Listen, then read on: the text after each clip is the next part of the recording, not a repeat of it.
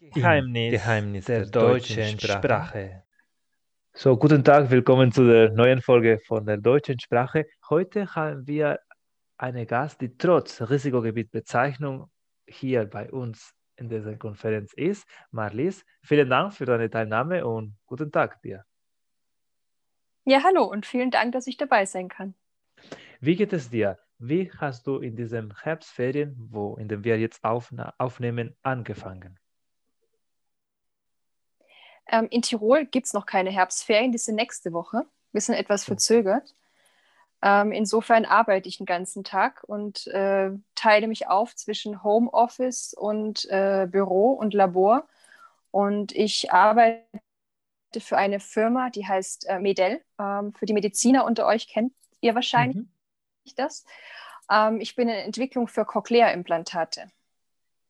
Das heißt, deine Tätigkeit hat auch einigermaßen mit der Sprache zu tun. Wie viel Sprache ist in, der, in deiner Arbeit notwendig? Weil es geht um diesen Kommunikationskanal. Gell? Ähm, für mich persönlich in meinem Arbeitsumfeld ähm, nicht direkt, weil ich für die Mechanik zuständig bin. Ich ähm, habe nichts mit, der, ähm, mit dem Sprachverständnis, mit den Filtern und so weiter zu tun. Ähm, auch nicht, wie äh, das akustische Signal in ein elektrisches Signal umgewandelt wird und dem Patienten einen Höreindruck vermittelt, sondern ich arbeite äh, für die Komponenten, die implantiert werden, von der Mechanik her, von Gehäusen, äh, von ähm, allem, was damit zusammenhängt, mit Lieferanten zusammen, mit äh, Tests, die ich dafür konzipiere, damit dieses Implantat, äh, das eingebaut wird, äh, dicht bleibt und so weiter. Und du hast jetzt ausgeführt, wie, welchen Bezug hast du beruflich mit dieser Sprache? Wie ist dein persönlicher Bezug, würde mich noch interessieren, zu der deutschen Sprache? Ähm, ambivalent weil ich jetzt sehr stark versuche, äh, sehr Hochdeutsch zu sprechen und äh, weniger äh, das Tirolerisch oder das Schwäbische durchbringen lassen möchte.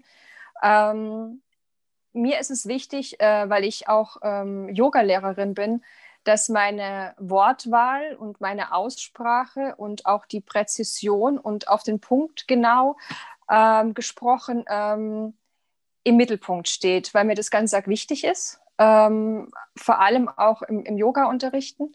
Ähm, für die Arbeit an sich habe ich mit der deutschen Sprache nicht so viel am Hut, einfach aus dem Grund, weil alle Dokumente, die wir zusammenstellen, äh, wo wir Berichte schreiben für die Behörden und so weiter, ist alles in englischer Sprache und damit äh, nicht auf Deutsch. Ähm, wir unterhalten uns teilweise auch im Büro in englischer Sprache, weil wir sehr international sind und damit ähm, ist es sehr spannend, wenn es dann wieder auf das Deutsche zurückgeht, beziehungsweise ähm, man muss sich da so ein bisschen akklimatisieren und auch schauen, wie da die Bedürfnisse sind. Ähm, manche möchten gerne äh, Deutsch sprechen, aber tun sich noch schwer und dann fällt man dann automatisch wieder in die englische Sprache, um es dem Mitarbeiter oder dem Kollegen leichter zu machen, obwohl das eigentlich gar nicht äh, seine Intention ist. Und daher, ähm, ja, ich war, glaube ich, nicht so richtig gut in Deutsch. Ähm, ich war eher so so auf der mathematischen, äh, physischen Seite. ähm, aber ähm, ich gebe mir jegliche Mühe, um das zu verbessern manchmal. Ja. Und bezüglich Verbesserungen, hättest du jetzt einen spontanen Tipp? Hast du schon angesprochen, also diese Arbeitskollegen von dir, die so Ängste haben, diesen inneren Schweinehund, ne, müssen die überwinden? Äh, soll ich auf Deutsch reden? Soll ich gebrochenes Deutsch? Soll ich es versuchen? Äh, yeah wechsle ich einfach auf um, Englisch und ähm. auf Deutsch. Also hättest du einen spontanen Tipp, wie kann man so das äh, ja, verbessern oder für sich einfach das klären? Also wie kann man so diesen Einstieg machen in diesem Alltagsdeutsch reden? Ja, auf der einen Seite finde ich Ermutigung total wichtig, dass man den, den Kollegen oder den Freunden einfach ähm, ähm, auch das Vertrauen entgegen bringt und geduldig ist. Ähm, viele Menschen möchten auch äh, korrigiert werden, aber ich würde das immer in Diskussion stellen und nachfragen, möchtest du, dass ich dich korrigiere? Ist es dir recht? Ähm, und ähm, nicht per se ins Englische oder in die Sprache umswitchen, wo der Kollege dann besser versteht, weil dann einfach die Möglichkeit gar nicht gegeben ist, dass er die äh, zweite Sprache oder dritte Sprache je nachdem lernen kann. Ähm, für mich finde ich ähm, die Herausforderung eigentlich geduldig zu sein, weil je, wenn jemand nicht das Vokabular hat, dann umschreibt er relativ viel. Das, kenne ich auch teilweise in englischer Sprache, wenn gerade dieses eine Wort nicht einfällt. Aber ähm, ich glaube, Ermutigung ist wichtig und ähm, dass man auf ihn auch warten kann ähm, und sagt, okay, lass dir deine Zeit, wenn du das Wort nicht gleich findest, ist kein Problem. Oder auch äh, wenn es darum geht, äh, nachzufragen, ja, würdest du jetzt lieber das Wort oder das Wort hier einsetzen? Und ich fand es auch so spannend, wenn man dann mit ähm, Menschen spricht, die, die nicht Deutsch als Muttersprache haben, die dann ähm, quasi Synonyme brauchen. Okay, verwende ich jetzt lieber das oder das? Und damit entsteht eigentlich ein ganz toller Dialog, finde ich. Und auf jeden Fall sind so Impulse, die ganz wichtig auch genau von der Muttersprachler für jetzt diese Mitarbeiter oder Kollegen von dir wichtig sind. Also ich hatte immer wieder den Ratschlag als Student bekommen, dass eine bildhafte Sprache sowohl zum, zum Verstehen als auch sich zu verständigen man braucht. Das heißt nicht, dass man das alles sehr äh, kindlich macht oder so. Es geht darum, dass man einfach mhm deutliche Konzepte hat und vor allem jetzt keine große Umständlichkeiten, keine komplexe Sätze baut, vor allem am Anfang, um sich nicht so richtig, um nicht den Faden zu verlieren. Das so, ja, in stimmt. meiner Erfahrung hat sich so gewährt ja. praktisch. Ja, ja. Genau, dann würden wir jetzt zu dem nächsten Teil springen. Wie gesagt, wir machen immer diese Prüfungssimulation und in, im ersten Teil, mhm. es geht darum, dass äh, derjenige einen Vortrag halten muss und dafür bräuchte ich von dir, Marlies, dass du ein Thema vorgibst, worüber ich hinterher auch eine kurze Rede halte. Okay. Ähm, ich habe zwei Themen. Ähm, ich würde dir das überlassen, wie du das haben möchtest. Einmal ähm, hätte ich gern über Lebensmittelintoleranzen was gesprochen, weil ich da bei einem auch persönlich betroffen bin. Und das andere Thema wäre Yoga was du eben möchtest. Also ich bin flexibel in dem, in dem Punkt. Interessanterweise ist es so, dass in der Prüfung, ich mache das immer zur Vereinfachung nur ein Thema, aber in der Prüfung man bekommt eigentlich eine Auswahl. So genauso wie du gesagt hast, entweder Thema A oder Thema B. Ja, ich okay. würde mich, genau, da ich im Gesundheitswesen tätig bin und ich immer wieder genau mit dem Lebensmittelintoleranzen äh, eher so zu tun habe, oder ich kenne mehr den Wortschatz. Ich würde mich eher auf dieses Yoga fokussieren. Äh, jetzt ich möchte noch wissen, gibt es einen besonderen Aspekt, den du von mir äh, erklärt oder, oder vorgetragen ha hm, haben wolltest oder ist für also ist einfach eine freie Rede für dich ausreichend? Es gibt Modelle und Modelle ähm, von Prüfungen. Einige sagen, ich will, dass sie, dass du über diesen konkrete, was weiß ich, Art um, oder über ähm, irgendeine Auswirkungen dich beschäftigt oder einfach so als offenes Thema? Ich bin jetzt, glaube ich, nicht ganz sicher, was du meinst. Es tut mir leid. Genau, inwieweit ähm, über Yoga, was konkret über Yoga ich äh, vortragen soll. Okay. Ähm, ich denke, es macht am ehesten Sinn, wenn man es frei vorträgt. Okay. Ähm, weil Yoga ja auch irgendwie etwas ist, was viel ums Spüren und, und Fühlen geht. Und ähm, dieses freie Vortragen ist dann halt etwas, wo man auch mit dem Flow gehen kann, was im Yoga natürlich auch ganz passend ist. Aber ähm, das, ja, ich glaube so. Mhm. Perfekt. Dann Weil dieses Lebensmittelintoleranzen, das ist, glaube ich, sehr sachlich. Da kann man auch ein paar Slides und so weiter vortragen. Das stimmt, das stimmt, genau. Lass mir kurz darüber nachdenken. Heute will ich mich mit dem Thema Yoga als Lebens Haltung befassen. Zuerst lassen Sie mich bitte aber kurz den Aufbau des Vortrags skizzieren. Zuerst will ich über aus meiner Sicht gesichtlichen Hintergrund äh, des Yogas will ich noch diesen Hintergrund benennen. Dann werde ich auf die Vielfalt von aus meiner Sicht Lebenshaltung eingehen in den verschiedenen Aspekten, zum Beispiel Gesundheit, Ernährung, ähm, Lebensrhythmus äh, noch angesprochen wird. Zusätzlich werde ich noch meine persönliche Erfahrung in meinem Heimatland mit Yoga berichten und noch auf die aktuellen Entwicklungen, die sich mit dem Yoga ergeben haben vor allem werde ich noch äh, in, vor der Schlussfolgerung auf das Thema Fitness Yoga eingehen und noch meine persönliche Stellungnahme dazu abgeben. Zuerst ist Yoga äh, viel mehr als eine Position, als eine Bewegung oder als eine Atemübung.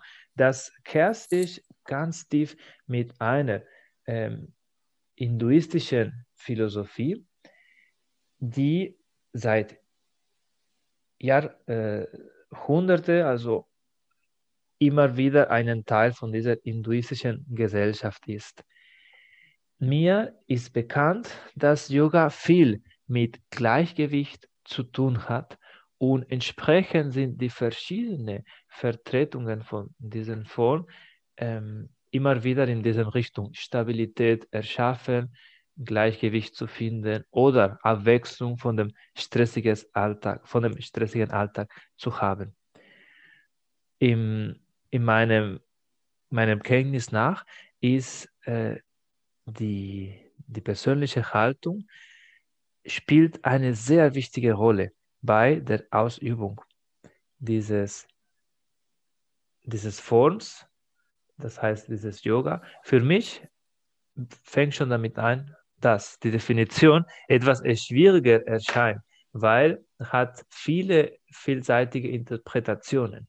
Unter anderem hat auch zu tun, dass man nur in diesem äh, Modus sein kann, in diesem Inspir Inspirierenden, in diesem Aufnehmenden, in diesem sich bereit sein, auf sich etwas einzulassen, einfach mit einer entsprechenden Ernährung oder mit bestimmten so äh, Körperübungen, mit bestimmten so Gedanken, Verhaltensmuster und deswegen es wäre einfach eine Verzerrung, das auf eine Art von Sportform oder von einer Art von Übungen äh, zu reduzieren. In meinem ähm, Hintergrund habe ich Yoga tatsächlich als eine Art von Stressbewältigung angewendet, indem in der Universitätszeit bzw. in der Abiturzeit äh, bestimmte Yoga ähm, als äh, Ausgleich oder als, als Möglichkeit vorhanden waren, einfach mit diesem Prüfungsstress besser umzugehen. Und da hatte ich die, die, die Ehre oder das Glück, dass eine Lehrerin von dieser Schule in dieser Kundalini-Yoga sich vertieft hat und sie hat uns entsprechend die Möglichkeit gegeben, diese Erfahrung da zu sammeln. Und das war so eine Mischung von physischen äh, Übungen und auch ein bisschen die Gedanken zu sortieren. Also es gab auch diesen Gong-Einsatz und das hat mich äh, viel damals dazu beigetragen, damit ich einfach eine gewisse sozusagen einen gewissen Optimismus oder einfach eine gewisse Kraft zu dieser Prüfungszeit gesammelt habe.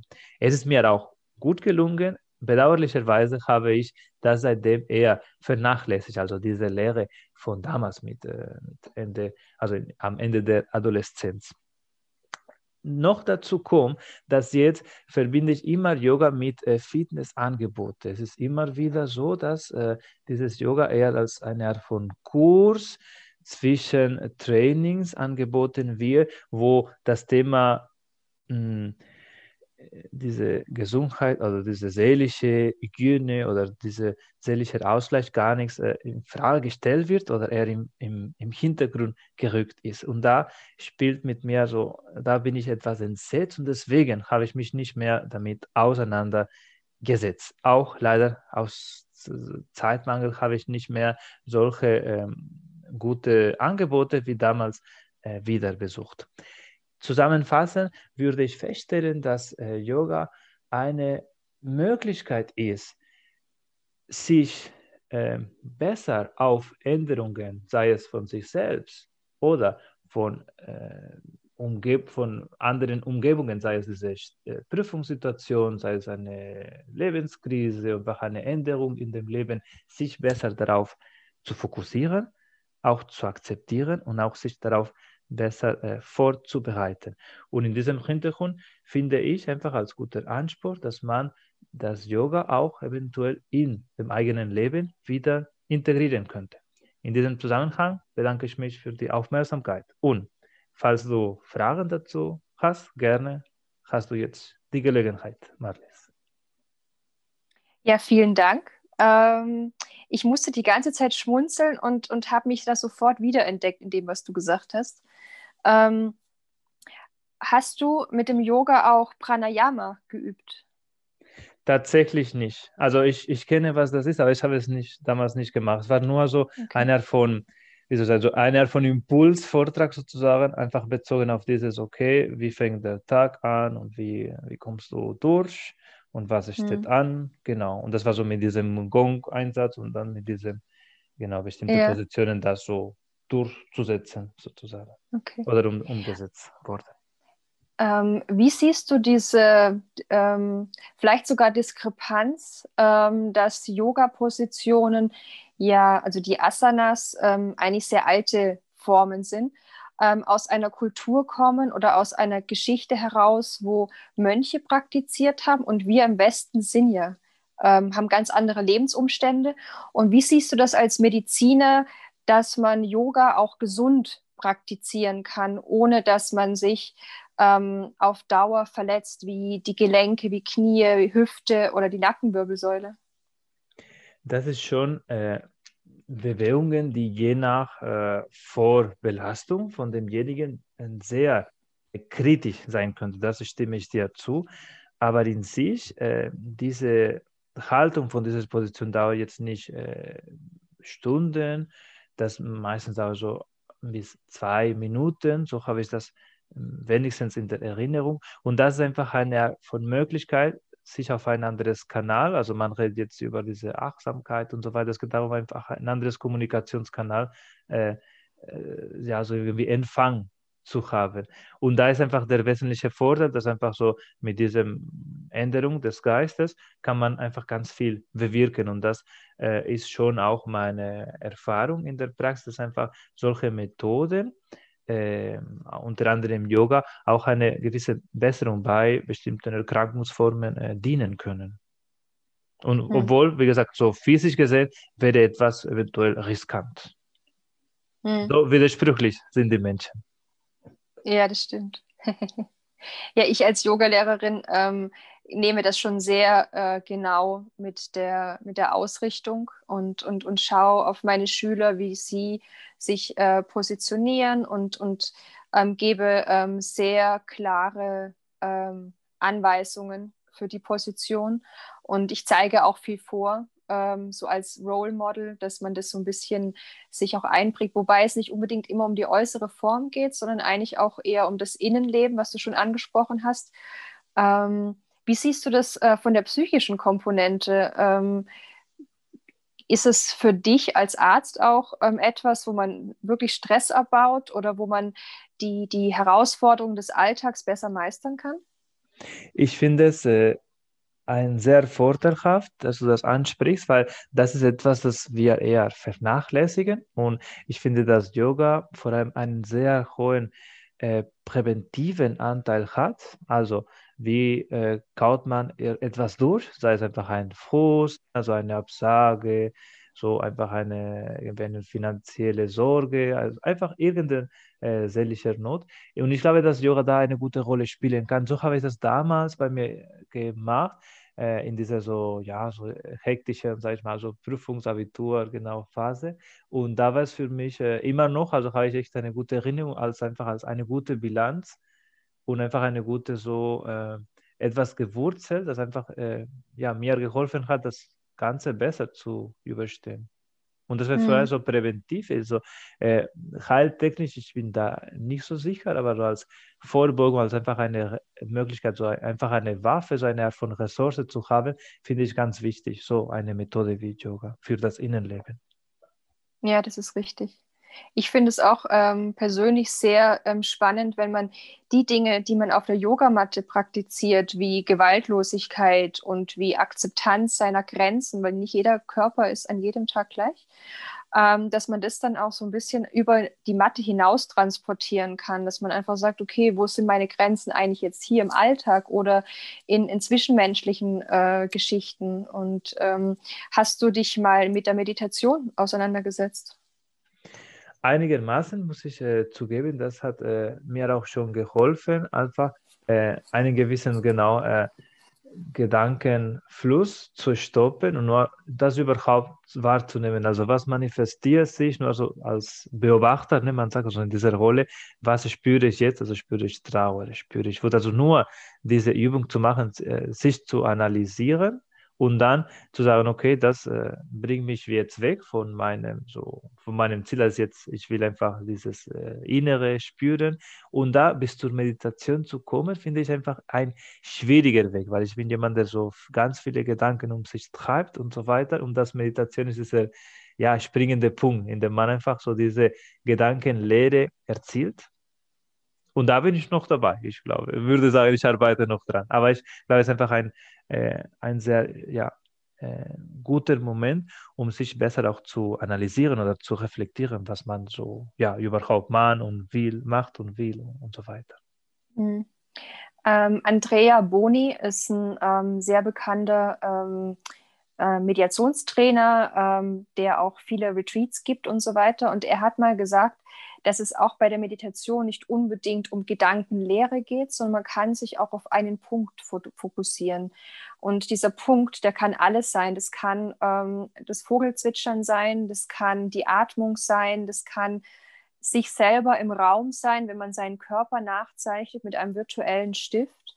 Ähm, hat da sehr viele Möglichkeiten, weil man darf nicht, vielleicht muss ich es anders formulieren, ähm, die, den Druck, den wir uns machen mit dieser Gedankenlehre, ist vielleicht eher kontraproduktiv, weil wer sagt uns schon, dass der Kopf leer sein muss, der eigentlich dafür gemacht ist, dass er Gedanken hat?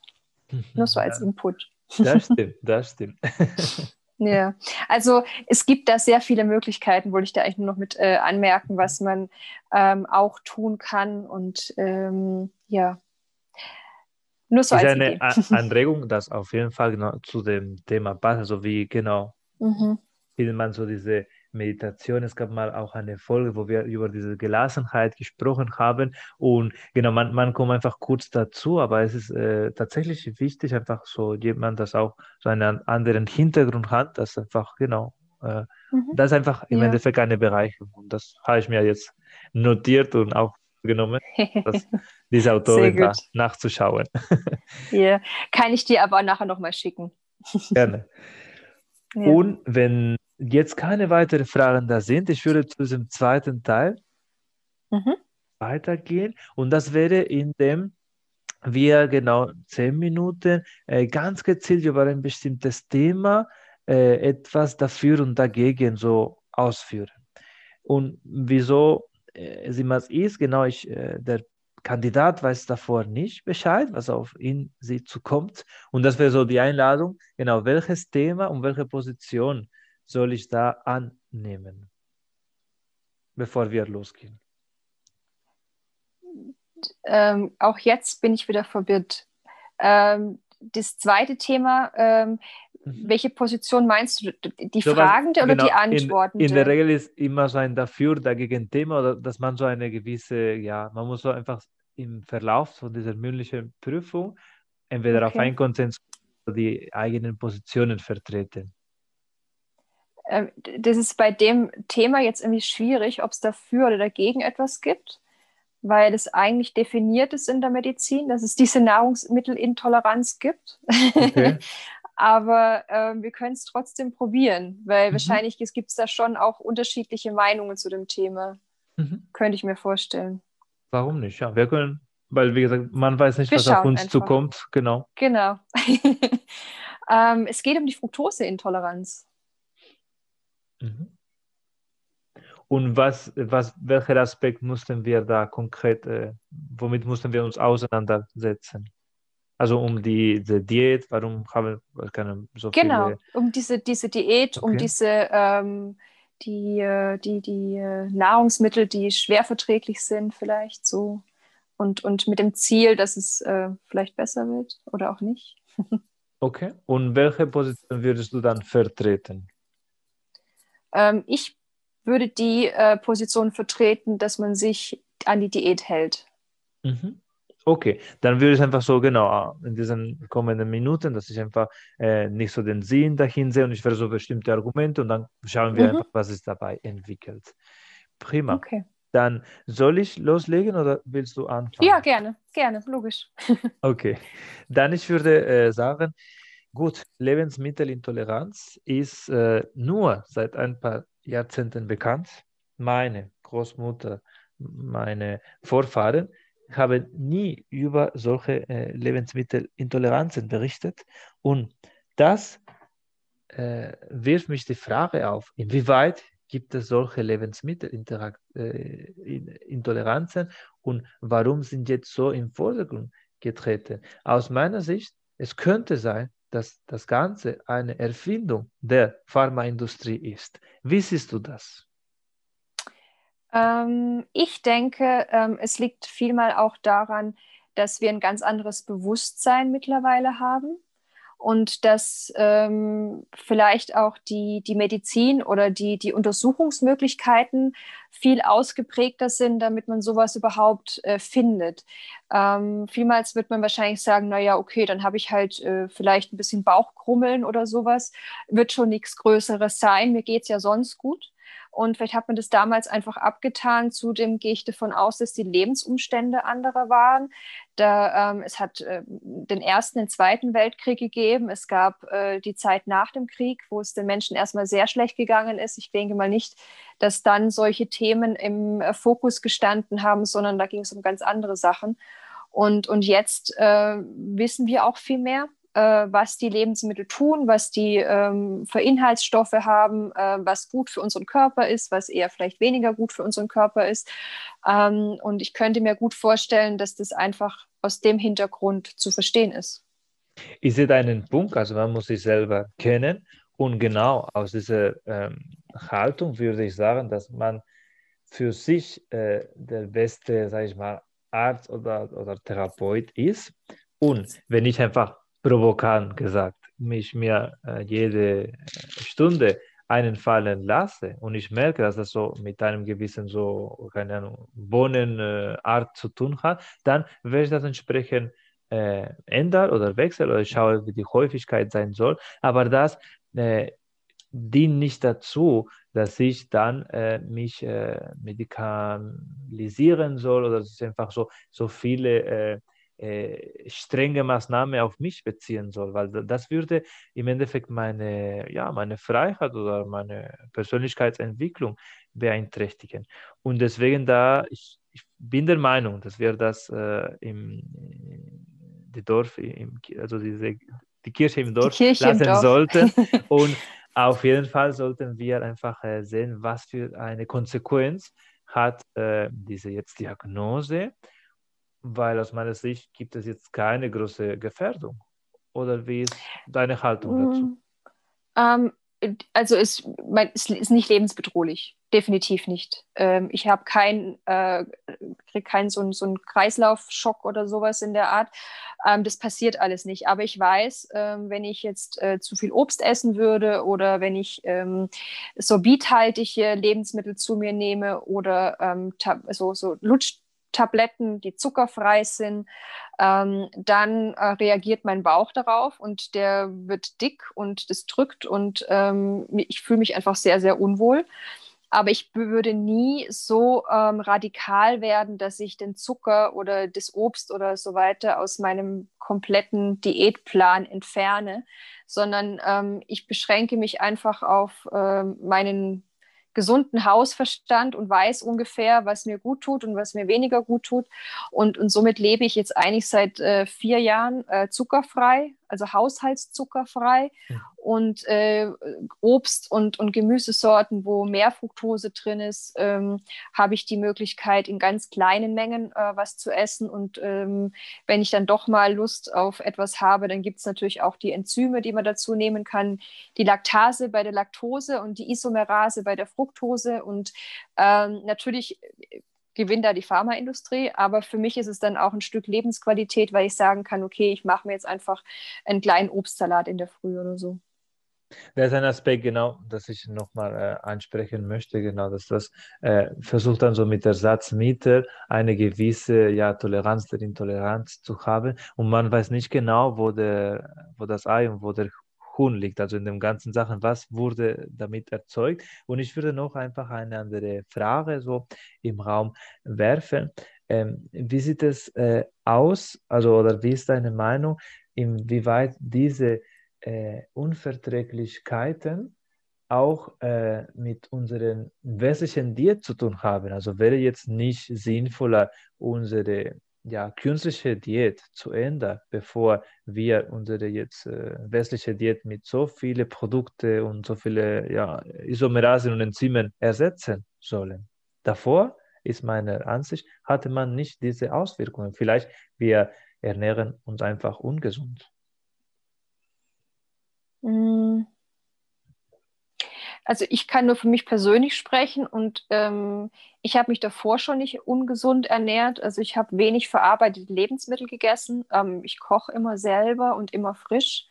Ähm, ich verzichte, ähm, das ist aber eine Entscheidung, die ich schon vor Jahren getroffen habe, auf Fleisch ähm, und bin eigentlich ähm, da jetzt nicht ungesund am Weg, aber ich weiß, dass diese Sorbitintoleranz, die habe ich schon sehr, sehr lange. Ähm, das habe ich durch Zufall herausgefunden und diese Fructose hängt eben damit zusammen.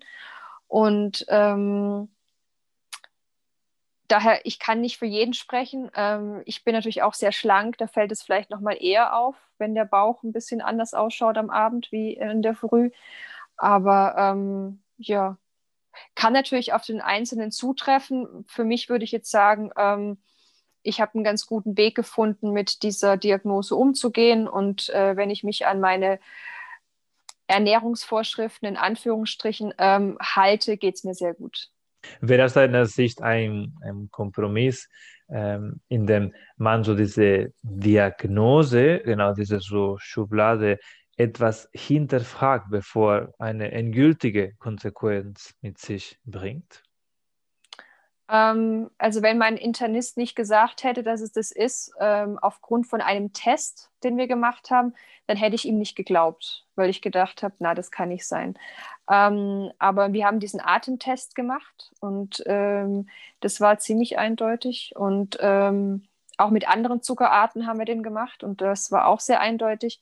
Und ich konnte es dann wirklich auf das herunterbrechen. Und ähm, ja, ich würde nur nicht ähm, zu hart mit mir selber sein und mir alles Mögliche verbieten deswegen, sondern mhm. immer mal wieder austesten und schauen, wie es funktioniert, was man verträgt, weil auch nicht jeder Tag ist der gleiche für einen Körper. Und ähm, ich für mich persönlich habe eine Strategie ähm, gefunden, dass wenn man ähm, entsprechend Fett und Proteine äh, mit dem fruktosehaltigen ähm, Essen mischt, dann verträgt man es unglaublich viel besser, als wenn man sich einfach nur eine Banane, ähm, wenn, wenn man einfach nur eine Banane auf nüchternen Magen isst.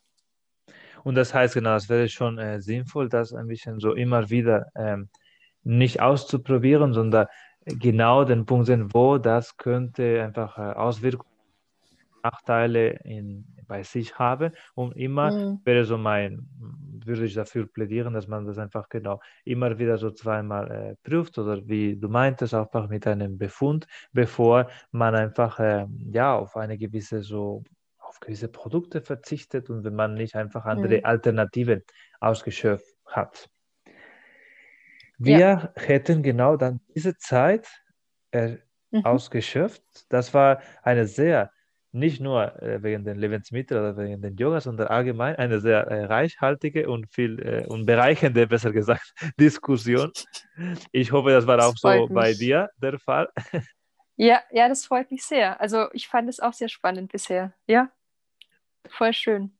Und auf jeden Fall werde ich dir genau hinterher äh, diesen äh, Link äh, schicken von, von dem Podcast. Das mache ich immer wieder, dass ich versuche, das ein bisschen so äh, geheimnisvoll, weil so heißt der Podcast Geheimnisse der deutschen Sprache, damit man mhm. einfach so spontan darauf agiert, auf das Format und man bekommt immer so dieses Ergebnis, dass man so vielseitig und einfach so die, die Fragen oder die, die Themen sich ganz viel davon abweichen. Ich hatte es auch so zum Beispiel letzt, vorletztes Jahr, genau, mit einer anderen Prüfung, so ein, ein äh, so ganz viele Vorbereitungen und dann kam so ein Thema wie, äh, ja, sind Sie für Ratgeberbücher, ja oder nein? Also das ist einfach so, mhm. so offen. Ne? Und so kann man das nur äh, erzeugen, finde ich, wenn man das einfach so einigermaßen so spontan äh, diese, ja, dieses Gespräch mit sich bringt. Und so hat es bei mhm. dir sehr, ist bei dir sehr, sehr gut gelungen. Dafür genau bedanke ich mich erneut. Und vielen Dank fürs Zuhören und bis zur nächsten Folge. Ja, vielen Dank auch von meiner Seite. Weitere Folge findet ihr in redcircle.com Geheimnisse der deutschen Sprache.